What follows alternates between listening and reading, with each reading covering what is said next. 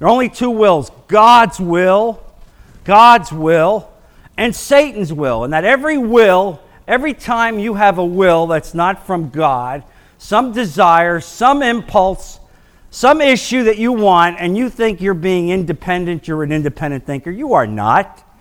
You are not. You're being influenced by Satan. You're being influenced by Satan. And so I spent 3 weeks laying that out and speaking about how this is Satan's world. Satan is here, and I demonstrated to you that he was thrown, cast to earth eons ago, and that for those of you who are interested in listening to debates between people who believe in the young earth theory of creation versus people that believe in the old earth theory of creation, you can Google this man's name, Hugh Ross. He's a Christian astrophysicist. He's a renowned expert in astrophysics, PhD, who has studied astronomy and has concluded that when you study astronomy and you study the relevant issues, that it's all within, it's clearly creation itself speaks of God. Every issue of it speaks of God. And so if you're interested, he debates often the fellow that's coming to our church at the end of February, Ken Ham. Okay? He's got the Creation Museum. So as I said to you, I've given you a foundational basis so that you can listen to Ken Ham, and you've now been given some of the other ways of thinking about it, and you're free to evaluate it. Does any of this in any way at all undermine our theology? No. All right, I don't care if you think the world is 6,000 years old or you think it's 4 billion.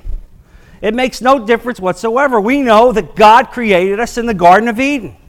When did the Garden of Eden take place? Well, God bless you if you think it's 6,000, or God bless you if you think it was 100,000. It doesn't matter. You understand? It doesn't matter. But I want to give you a historical and scientific pretext so that you're free to evaluate these issues on your own and not get rattled. I don't want you to get rattled, because I'm going to tell you something. I don't care what they come up with in science. It will never undermine my faith. Amen? Amen. God created science. What came first, science or God? Who do you think lit the fuse if it was the Big Bang? Somebody was there. You know, everybody, they all understand that some intelligent design factor took place at the very beginning. So, however it took place, and obviously God has not laid it out for us, because the Bible is not a science textbook. And when you make the Bible into a science textbook, you demean the Bible. All right? Because how many times have I said to you, the Bible speaks on multiple levels? Multiple levels. Science books don't speak on multiple levels, but the Bible speaks on multiple levels. And so now today we're going to continue in the Sermon on the Mount as God, Jesus, tells us again how we are to pray. So if you turn to your Bibles, Matthew chapter 6, as we do the Our Father, and we've gone through sections of the Our Father. Verse 9, this then is how you should pray. And we've gone through the first part of this. Our Father in heaven, hallowed be your name. Your kingdom come, your will be done on earth as it is in heaven. Give us today our daily bread. And that's where we're on today. Give us today our daily bread. And this lesson is about demonstrating to you that when Jesus said, give us this day our daily bread, it again is a multi-level prayer. Give us this day, today, not for tomorrow, today. What I need for today, bread. Bread representing every possible physical need, emotional need that you have. Bread, housing, money, shelter, relational issues. Give us this day our daily bread. But bread, I'm going to demonstrate in this lesson also means spiritual food, not just physical sustenance, but spiritual sustenance. And give us this day our daily need, not our daily wants. How many of us have forgotten that this is not about your wants? You have a long list of wants. Okay, a long list. And honestly, God looks at that list and I'm sure he smiles. But that's not your needs. And I'm going to demonstrate to you today as we do this lesson that this is all about God giving you what you need and not a minute more than what you need. And so we need to understand this. So as you see this prayer, you see that the first part, the first half of the Lord's Prayer is all the acknowledgement of God's power. Our Father, hallowed be thy name. Holy, holy, holy art thou. And you see the whole essence of praying.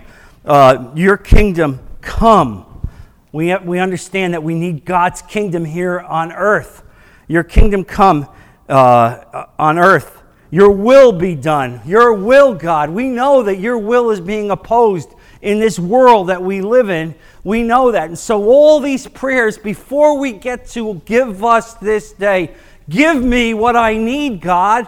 The first part of the prayer is, I worship you.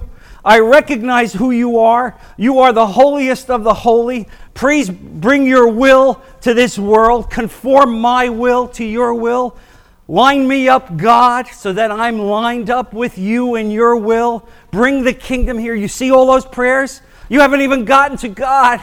Lord, I need $100. You understand? You haven't even gotten to that part. You're praying on your knees to conform yourself, your world, to his will. This is an important lesson. As you understand the greatest prayer ever made, why it's so significant.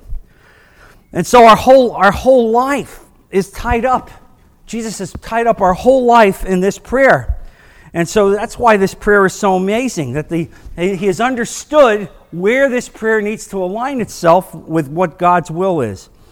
And so this request here, our daily bread, includes all the necessities of life. Everything.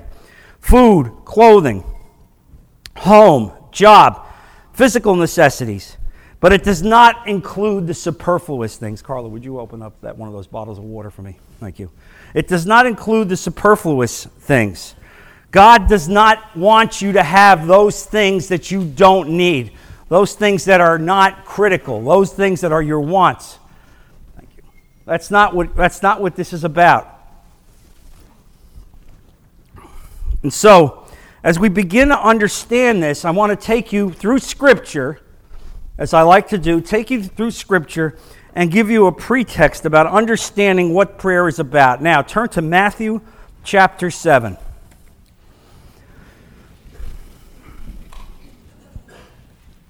This is Jesus telling you what happens when you pray. Matthew 7, verse 7.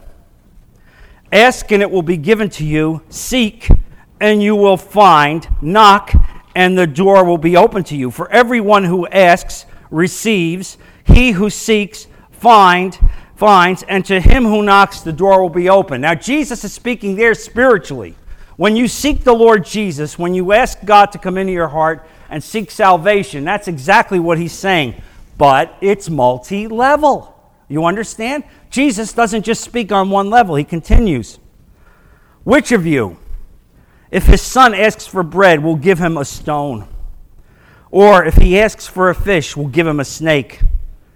If you then, though you are evil, know how to give the good gifts to your children, how much more will your Father in heaven give good gifts to those who ask him? He'll give it to you. That's his promise. He'll give you what you need. That's Jesus' promise. You who are evil, and we should have no argument with that. You who are evil know how to give good things to your kids.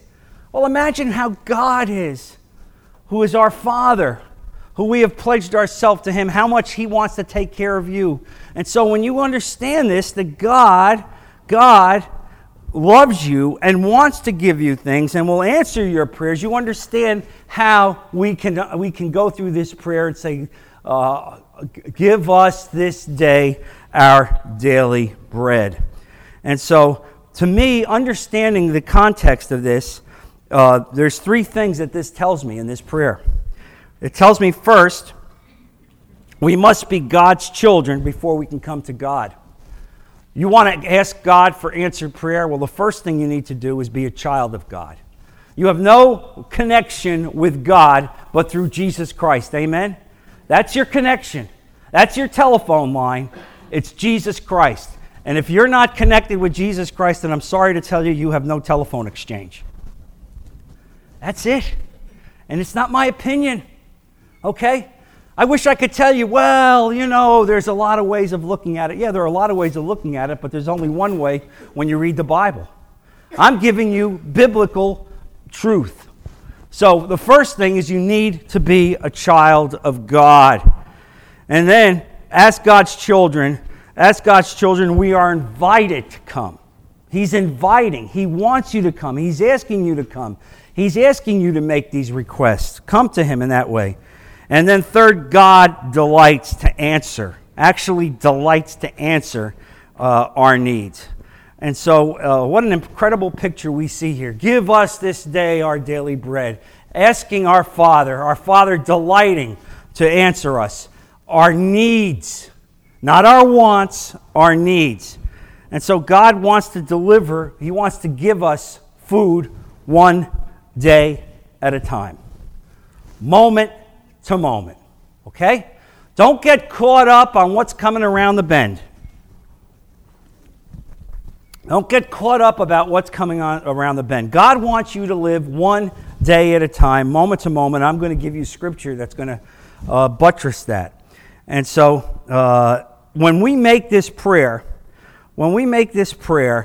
give us this day our daily bread, the bread is not merely physical bread. The prayer is also, give me the spiritual nourishment I need. God's concerned about your physical body, but he's more concerned about your soul. He's more concerned that you be lifted up and nourished spiritually, because God knows you live in this evil world. And so he wants to make sure you're fortified. And so this is about spiritual nourishment as well. And so we come to Christ for filling, for spiritual food. And we recognize that as Christians, when we do that, we live as if we were a bottle of perfume. When we get filled, when God has filled us with spiritual food, we as a bottle of perfume give off the fragrance of Jesus Christ to the world.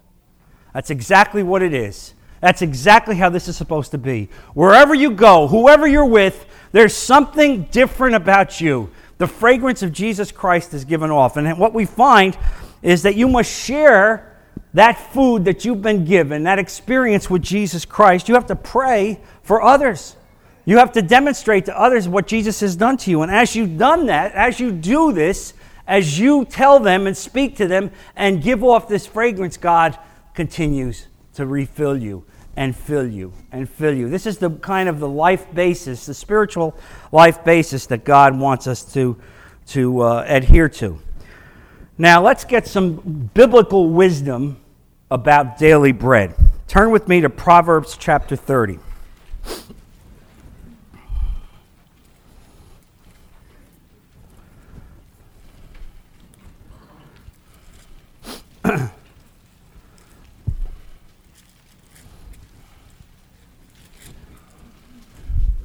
Proverbs chapter 30. This was a prayer that my father made, verse 8. This was a prayer that my father made almost every day of his life. And I never really understood it until I got older. Proverbs chapter 30, verse 8. Keep falsehood and lies far from me. Give me neither poverty nor riches, but give me only my daily bread. Otherwise, I may have too much and disown you and say, who is the Lord? Or I may become poor and steal and so dishonor the name of God. Amen? Is that a great prayer? Lord, don't make me rich. Don't make me poor. I'm pretty sure we got the second part of that prayer down pat. Lord, don't make me poor. Rich, I can handle it. I can handle it. I'll be able to handle it. And yet, here's the thing. He knows that you probably can't handle it. This is one of the great truths that you come to realize as a Christian, as you get older. The fact is, if you were rich, if you really had great wealth, you had great affluence, would you be here in this church today? That's for you to answer, not me, you and God. Or would you be so in love with the things of the world, the possessions of the world? Would you be on world vacations, going places and have homes in the most exotic locales and be out, titillating your senses in every possible way, going wherever you want? And by the way, whatever's left over, I'll take care of God. But God knows I believe in God. And yet you see what happens? Oh, what a great prayer that is. Give me neither poverty or riches. That's the prayer. God, don't let me lose my zest, my zeal for you. Let me be able to prioritize my life. And you understand this. What a great prayer this is. And he goes on to say why. Why? Well, otherwise I may have too much and disown you. Yes. You're caught up in the riches of this world. It's like the rich young man. Remember, he came to Jesus. Lord, what do I want to do? I want to serve you. Oh, Jesus saw right through him. Give everything you have to the poor and come take up your cross and follow me. Ooh, I can't do that. No, I can't do that. You see, that's what happens when your riches become so involved with your life that you're in love with them. This is what daily bread is about. That's why your daily bread does not include you necessarily getting a gigantic stock portfolio. If God deems to give you that, because he knows that you're a Christian and you will give a significant portion of that wealth away for the advancement of the kingdom, and he knows it will not confuse you or will misdirect you, well, then praise God if God has done that for you. But if he has not, well, then praise God anyway. Because look what the Bible writer here, Agar, says then about not giving me poverty. Why not? Or I may become poor and steal and so dishonor the name of God. In other words, if I'm so poor, I'm so destitute, I may wind up doing things that will dishonor the testimony that I have for the Lord Jesus. And so God, give me my daily bread. Give me what I need each day to sustain myself, Lord. Give me what I need so that I can be the kind of Christian in this world that you want me to be. You understand what it means to say, Lord, give me this day our daily bread. What a great prayer that is. And all these things that I'm giving you as I'm outlining daily bread, all of this is implicit within Jesus' prayer. Now turn with me to Isaiah 33. Just a few pages further towards the New Testament. Isaiah 33.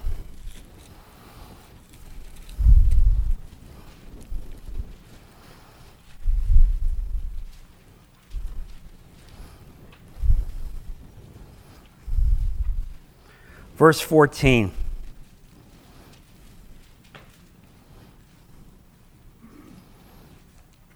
And let me set this up.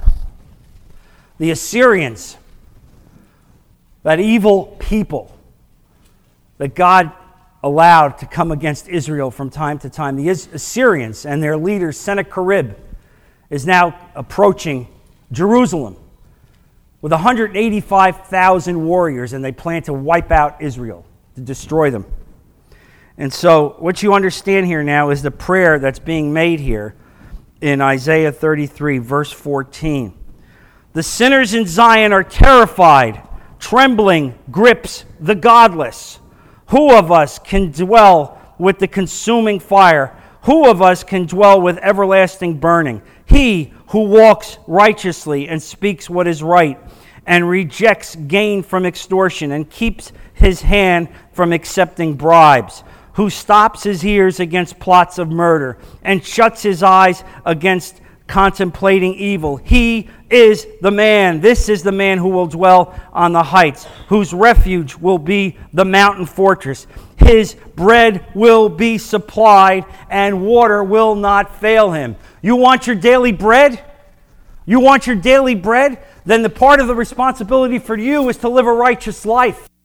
When you live a righteous life, when your life is in accord with God's will, then when you do this, you can stand amongst the fire of God. You can stand on the evil days. You can stand during times of judgment and through difficult times. And God will provide for you. He will give you your daily bread. But the question becomes, are you leading a righteous life? Are you trying to put your will in conformity with God's will? And you see that here. You understand what's going on here. And it's incredible chapter. Now this chapter speaks about judgment on those who seek to destroy God's people. That's what this is about. The enemy of God's people. And just like the Israelites had the Assyrians, you have your Assyrians today. You live in a world full of Assyrians. Make no mistake about it, okay? When we read the scripture, even though it talks about the Assyrians in the scripture, the Assyrians are alive today. The demon world is alive today and well in this world, and you are living there. And so the immediate application in this verse was for the Assyrians, but the application for you today is your world. Your world. What you need to do is you ask God for your daily bread, and part of your daily bread is protection. That's part of your daily bread. Lord, protect me. Give me my daily bread. That's part and parcel of protection. And so understand that this is the Assyrians making the approach against the people of God, and how serious this is. And so this is an important aspect for us to understand what happens. So as the Assyrians are heading to Jerusalem, Hezekiah and Isaiah go before the sanctuary, go into the temple and lay the letter of Sennacherib, before God in humility and say, God, we are going to be destroyed. Help us. There are 185,000 Assyrians at the gate, and they're going to wipe out Israel. They're going to wipe us out.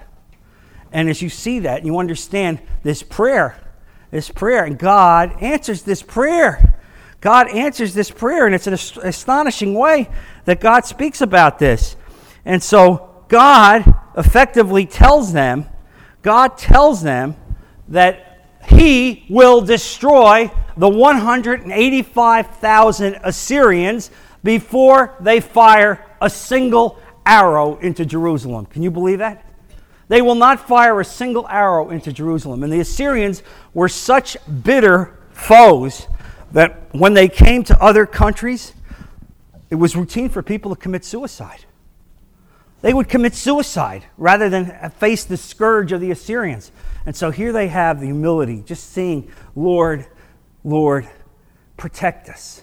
Give us our daily bread, Lord. Protect us, laying it there before God, the prophet and the king. So humbly asking God. And what did God do? It's unbelievable what God did. God said, I will destroy them. And that night, before the Assyrians fired a single arrow into the camp, God sent the angel out. And single-handedly, this angel killed 185,000 Assyrians. Wiped them out. Unbelievable. Killed them. This is noted in history. You know, a lot of people don't understand how it happened. Well, we know how it happened. We understand how it happened. It's the prayer of God to give us our daily bread. And so you begin to understand how significant this issue is, how God has promised to protect us, and how much this protection means when you see God doing this, raising up and lifting up and speaking on our behalf. And so the people panic. The Assyrians are coming. They're coming. We have no way out, God. We're not going to make it. But Hezekiah went with Isaiah into the house of the Lord and spread the letter out. Lord, it's not our fight, it's your fight. And that's what you need to say. When you have these issues in your life, when you're a Christian, when you're serving God and these things come your way, you just have to say, God, I submit. Oh, that's the word we have to understand. Submit. Submit in every possible way. God, I submit. I'll do what you want. If this is what you want me to suffer, if I need to go through this because this is what you want me to go through, Lord, I will go through it. Give me the understanding. But Lord, I ask you, if it's not in your will, protect me. And he'll protect you. He'll protect you. He'll answer that prayer.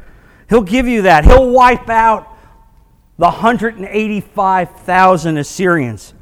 And so you understand that God is a fire. God is a consuming fire. And we understand this from the Scripture. When God appeared to Moses, what did he come from? Where did he speak to him from? The bush, the burning bush. Remember, take your sandals off. The ground you are standing on is holy. God is a consuming fire. We see in Isaiah in chapter 6, we won't read it, but in there in Isaiah chapter 6 says, Isaiah said, woe unto me, I am unclean. And in that vision that he had, God took the coals of fire and touched his lips, that the very fire of God would touch him. And then in Revelations, we see in Revelations chapter 1, when we speak about Jesus, it says that Jesus' eyes are like the flames of fire. When you see Jesus now as the Lion of Judah, when he's preparing in his role to come back and to redeem this fallen world. And so the only way you can survive these things is to become like fire yourself. Fire survives fire. And so as you pray for your daily bread, as you ask God to lift you up, to give you the needs, what you need to do is conform your life to live a righteous life, to live in accordance with God's will. All right? Don't think you can recklessly live any kind of life you want and then have absolute immediate access to God, and God will answer as you, just like it's room service. It's a two-way street. God is looking for you to be the kind of servant that he wants you to be, to live a life that's in accord. And you'll say to me, well, I can't live that kind of life. I'm a weak man. Yes, nobody's weaker than I am. But it's through the Holy Spirit that he strengthens you and raises you up.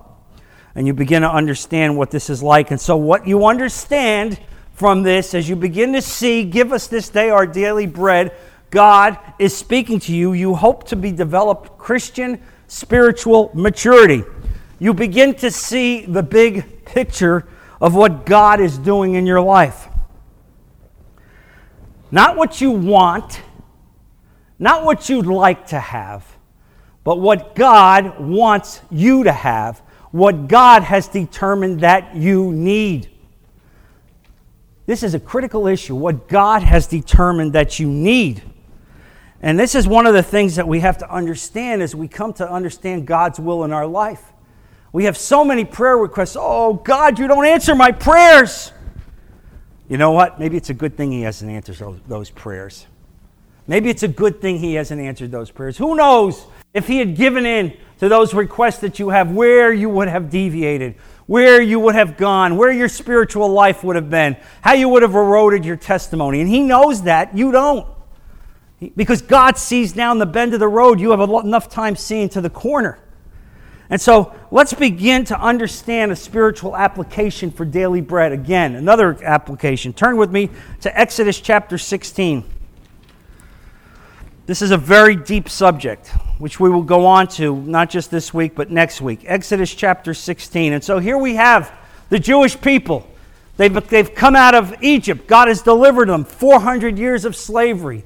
400 years of being beaten, 400 years of being in the brick pits, building the pyramids, being abused, dying, 400 years, and God rescues them. He rescues them. He brings out 2 million people. He takes them out of Egypt, led by Moses. And so now as they're traveling out of Egypt, now lessons need to be given. These people who have no idea really, because they've lived in Egypt for 400 years, no idea about how how holy God really is, God is now going to begin to give them lessons. And so as we begin to look at this, turn to Exodus 16, and begin reading verse 1. The whole Israelite community set out from Elim and came to the desert of Sin, which is between Elim and Sinai, on the 15th day of the second month after they had come out of Egypt. So this is about 5 or 6 weeks after coming out of Egypt. In the desert, the whole community grumbled against Moses and Aaron. Oh, you got to love them. Don't you? You got to love them. 5-6 weeks ago, they were in the brick pits being whipped, being beaten, in slavery. Now they're free with the Jewish community. God has taken them, crossed the Red Sea. He's opened the Red Sea. All right? He's given them water when they needed water. Now, Moses, what have you done for me lately? All right? I'm telling you, Moses is one of the most extraordinary human beings the world has ever seen. Why Moses didn't get on his knees and just say, God, wipe them out. Wipe them out. Start with me. In fact, God said that at one time to him. He said that to Moses. You know what? I'm going to wipe them out, because he wanted to see how Moses would react. Because if I were Moses, I would say, yes, good. Let's do that. Let's do that, because I can't stand the complaints. These people have no perspective of what you've done for them. None whatsoever. None. I mean, can you picture this? All right, they're grumbling. The Israelites said to them, if only we had died by the Lord's hand in Egypt. Oh, it would have been so much better to die there. It was nice there. Really. The whips weren't so bad. The brick pits, really, when I think of it, they were kind of warm on our feet. I mean, honestly, do you begin to wonder? I mean, imagine this is coming before you as God. This is coming before God. Wouldn't you wipe them out? Do you realize what a great God we have? You understand? And put yourself in the perspective. How many times God has blessed you and blessed you and blessed you your whole life. Your whole life, and then you hit a skid. And what do you say? Oh, God, you've abandoned me. But what about those 50, 60, 70 years I was with you every step of the way? And now you have a little bit of a test, and this is what you do? Oh, God, give us our daily bread. Our daily bread. Understand how God is speaking to us. The Israelites said to them, if only we had died by the Lord's hand in Egypt. There we sat around pots of meat and ate the food we wanted. Yes, we were getting beat. Yes, we were in the brick pits, but we had a decent meal. I mean, you know, we sat and we laugh. We laugh with the perspective that we look at, but you imagine the grumbling. I've just taken you through the Red Sea. I've opened the Red Sea up, and I know, we have all kinds of scientific explanations. I know, well, the Red Sea wasn't really deep. Okay, it wasn't that wide. You know, I laugh when I see these programs on TV. Well, all I know then, if it were 2 inches deep, all of Pharaoh's army drowned in 2 inches of water. Can I get an amen on that? To me, that's an even bigger miracle. Okay, that's an even bigger miracle. 2 inches of water. I just laugh. I turn those programs off. You know, these supposed scientific explanations that are meaningless. Would have been better if we died by the Lord's hand. Then we sat around pots of meat and ate all the food we wanted. But you have brought us to this desert to starve, this entire assembly to death. Can you imagine Moses? Oh, Moses. And I'm just sitting there, Moses, God bless you, Moses. And so then the Lord said to Moses, I will rain down bread from heaven for you. The people are to go out each day and gather enough for that day. Got it? Enough for that day. I will give them their daily bread. Yes, you are here in a wilderness. Yes, there's no supply line. Yes, there's no Publix. There's no way to get food. Nobody in his right mind would bring 2 million people out here without a supply train. But I will demonstrate now and forevermore to the world that this is how God provides. I will give you enough food to take care of your daily wants. what you need for the day. And then he says, continuing in that verse, in this way I will test them. You understand? I will test them. That's what God's saying to you. This is multi-level. He's not only testing them, he's testing you. Will you be satisfied with what he gives you today? Will you trust him in what he gives you today? Will you be satisfied with how he answers your prayer? Will you respect his will in your life? I will test them and see whether they will follow my instructions. Whether they will follow my instructions. Well, how many people think they will follow his instructions? No, they won't follow his instructions. That's exactly what it is. They'll continue to have their own human will. So turn with me to verse 11. Continuing on, the Lord said to Moses, I have heard the grumbling of the Israelites. Tell them at twilight you will eat meat, and in the morning you will be filled with bread. Then you will know that I am the Lord your God. I'm going to give you meat, and I'm going to give you bread. I'm going to give you both. That evening, quail came and covered the camp. And in the morning there was a layer of dew around the camp. When the dew was gone, thin flakes like frost on the ground appeared on the desert floor. When the Israelites saw it, they said to each other, what is it? Underline, what is it? Because if you look up in a Hebrew Bible, manna, the definition of manna is, what is it? That's exactly what it is. What is it? We don't know. But it looks a lot like bread that just falls from heaven. It's an amazing story. All right, amazing story. And you see that. So when the dew was gone, the flakes fell. The thin flakes like frost on the ground appeared on the desert floor. When the Israelites saw it, they said to each other, what is it? For they did not know what it was. And Moses said to him, it is the bread the Lord has given you to eat. This is what the Lord has commanded. Each one is to gather as much as he needs. As much as he needs. Not as much as he wants. As much as he needs. I'm giving you the authority and the power and the judgment that you will get what you need. This is your daily bread. Here is the first explanation, spiritual explanation of daily bread. And Jesus is going to refer back to this, what you need. Continuing. Each one is to gather as much as he needs. Take an omer, which was a container for each person you have in your tent. The Israelites did as they were told. Some gathered much, some little. Why did some gather much? Because some had greater needs. Some had bigger families. Some had to feed more people. God did it by the household. They needed more. God gave them more for their needs. And when they measured it by the omer, he who gathered much did not have too much, and he who gathered little did not have too little. Can you see God's hand? Can you imagine?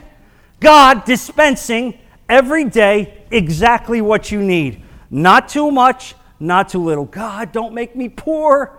God, don't make me rich. Here it is, your daily bread. Give us this day our daily bread. You understand what your daily bread. Then Moses said to them, no one is to keep any of it until morning. There it is. Rule number one, get what you have, go out and get it, eat it, but you're not to keep it until morning. You eat it at night. That's what God is telling you to do. All right? No one is to keep any of it until morning. However, and I love the howevers. The Bible is full of howevers. And we have a bunch of howevers in our own lives as we try to do our best to confound God's will in our life. Oh, God, I know you kind of lead me in this way, but I think I know a little bit better about my own needs. However, some of them paid no attention to Moses. They kept part of it until the morning. And what happened? It was full of maggots and began to smell. So Moses was angry with them. Now, understand why this is a problem. You're traveling with 2 million people. 2 million people. Can you imagine being out in the desert with rotting food? All right? Just think of the disease, the potential disease and disaster of this, as God had given clear instructions how this needed to be operational. Each morning, everyone gathered as much as he needed, and when the sun grew hot, it melted away. And on the sixth day, they gathered twice as much. twice as much, 2 omers, for each person, and the leaders of the community came and reported this to Moses. He said to them, "This is what the Lord has commanded. Tomorrow is to be a day of rest, a holy Sabbath. So bake what you want to bake and boil what you want to boil. Save what is left and keep it till to morning." So when the Sabbath day came, God had provided. You don't have to go out and work on that 7th day. I'll take care of you. You don't need to go and get that extra job. I want you to go to church. I want you to worship with people. I'll take care of you. I'm going to give you on that day double what you would need so that your daily bread will take care of you, because I know what you need. Do you understand the application in your life? Do you see how this is multi-level as God is explaining what our daily bread is all about? The holy Sabbath and how He wanted them on that day. Not to be worried about going out and finding food and working for food. How He wanted them instead to be in the sanctuary and to worship. So they saved it until morning as Moses commanded, and it did not stink or get maggots in it. And eat it today, Moses said. And so you understand exactly what is going on here. And this is the picture. This went on for 40 years. 40 years. Can you imagine? You're worried about your daily bread, your puny needs. You think God doesn't know about you. You think God doesn't know what you need. Look at what He did. There's 2 million Jews out in the desert without food, without bread, without meat, without water. And what does He say? I'll give them every day exactly what they need for the day, and I'll do it for 40 years. Now, theologians have studied what this was like. How much food was this? What exactly was going on? Well, they estimate that God would have had to give 4,500 tons of bread a day. 4,500 tons a day. Another way of looking at it is this. Imagine a train with 30 container cars. You got it? 30 container cars. It would have taken 10 trains with 30 container cars a day to supply this amount of food. Lord, do you care about me? Are you going to give me my daily bread? Look at what He did. It's astonishing when you see this. And so we're going to end at this point, because this part of the lesson is about the physical need, the physical bread. But we're going to show you how Jesus speaks to this example, elevates it, and says it demonstrates also how man does not live on bread alone, and how it's the bread of God, the spiritual bread of God, as you begin to understand this prayer from Jesus. Lord, give us this day our daily bread. And you begin to see how God has begun to show you from the Old Testament right through to the New how He has done this in every aspect of our lives, and how He promised you He will not abandon you. Let's close in prayer. Lord Jesus, we're so grateful for the lesson that You've given us, for the words You've brought to our hearts, Lord. We are humbled when we see how much You love us and care for us, Lord. How You've promised to take care of our daily needs, our daily bread. Lord, help us to submit to Your will. Help us to be patient. Help us to understand that when we make these prayers, that You'll give us what we need. Not what we want, but what we need. Lord, help us to understand this. Give us the wisdom to accept it as well. Now, Lord, I ask You that You bless these dear people this coming week. Protect them in everywhere that they go. Be with them, Lord. And now we ask You that You bless the service to come. You bless our pastor so that he can deliver the message that we need. We put all these things in Jesus' precious name. Amen.